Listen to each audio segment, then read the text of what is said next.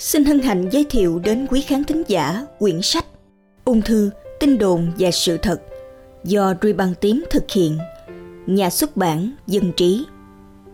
Tin đồn số 5 Ung thư có thể lây từ người này qua người khác.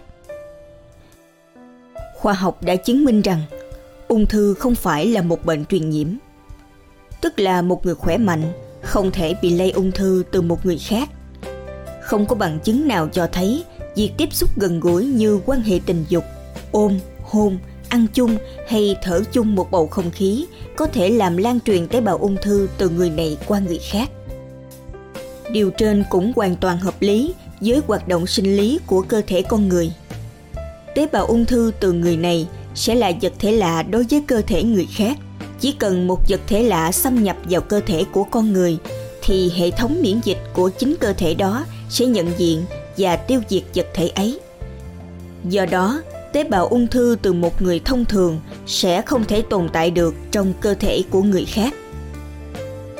Nhưng các vi khuẩn, virus hay ký sinh trùng đóng vai trò là các yếu tố hay nguyên nhân làm tăng nguy cơ mắc một số loại ung thư thì có thể lây lan từ người này sang người khác thông qua các việc tiếp xúc thân mật như quan hệ tình dục, hôn, ăn chung, vân vân.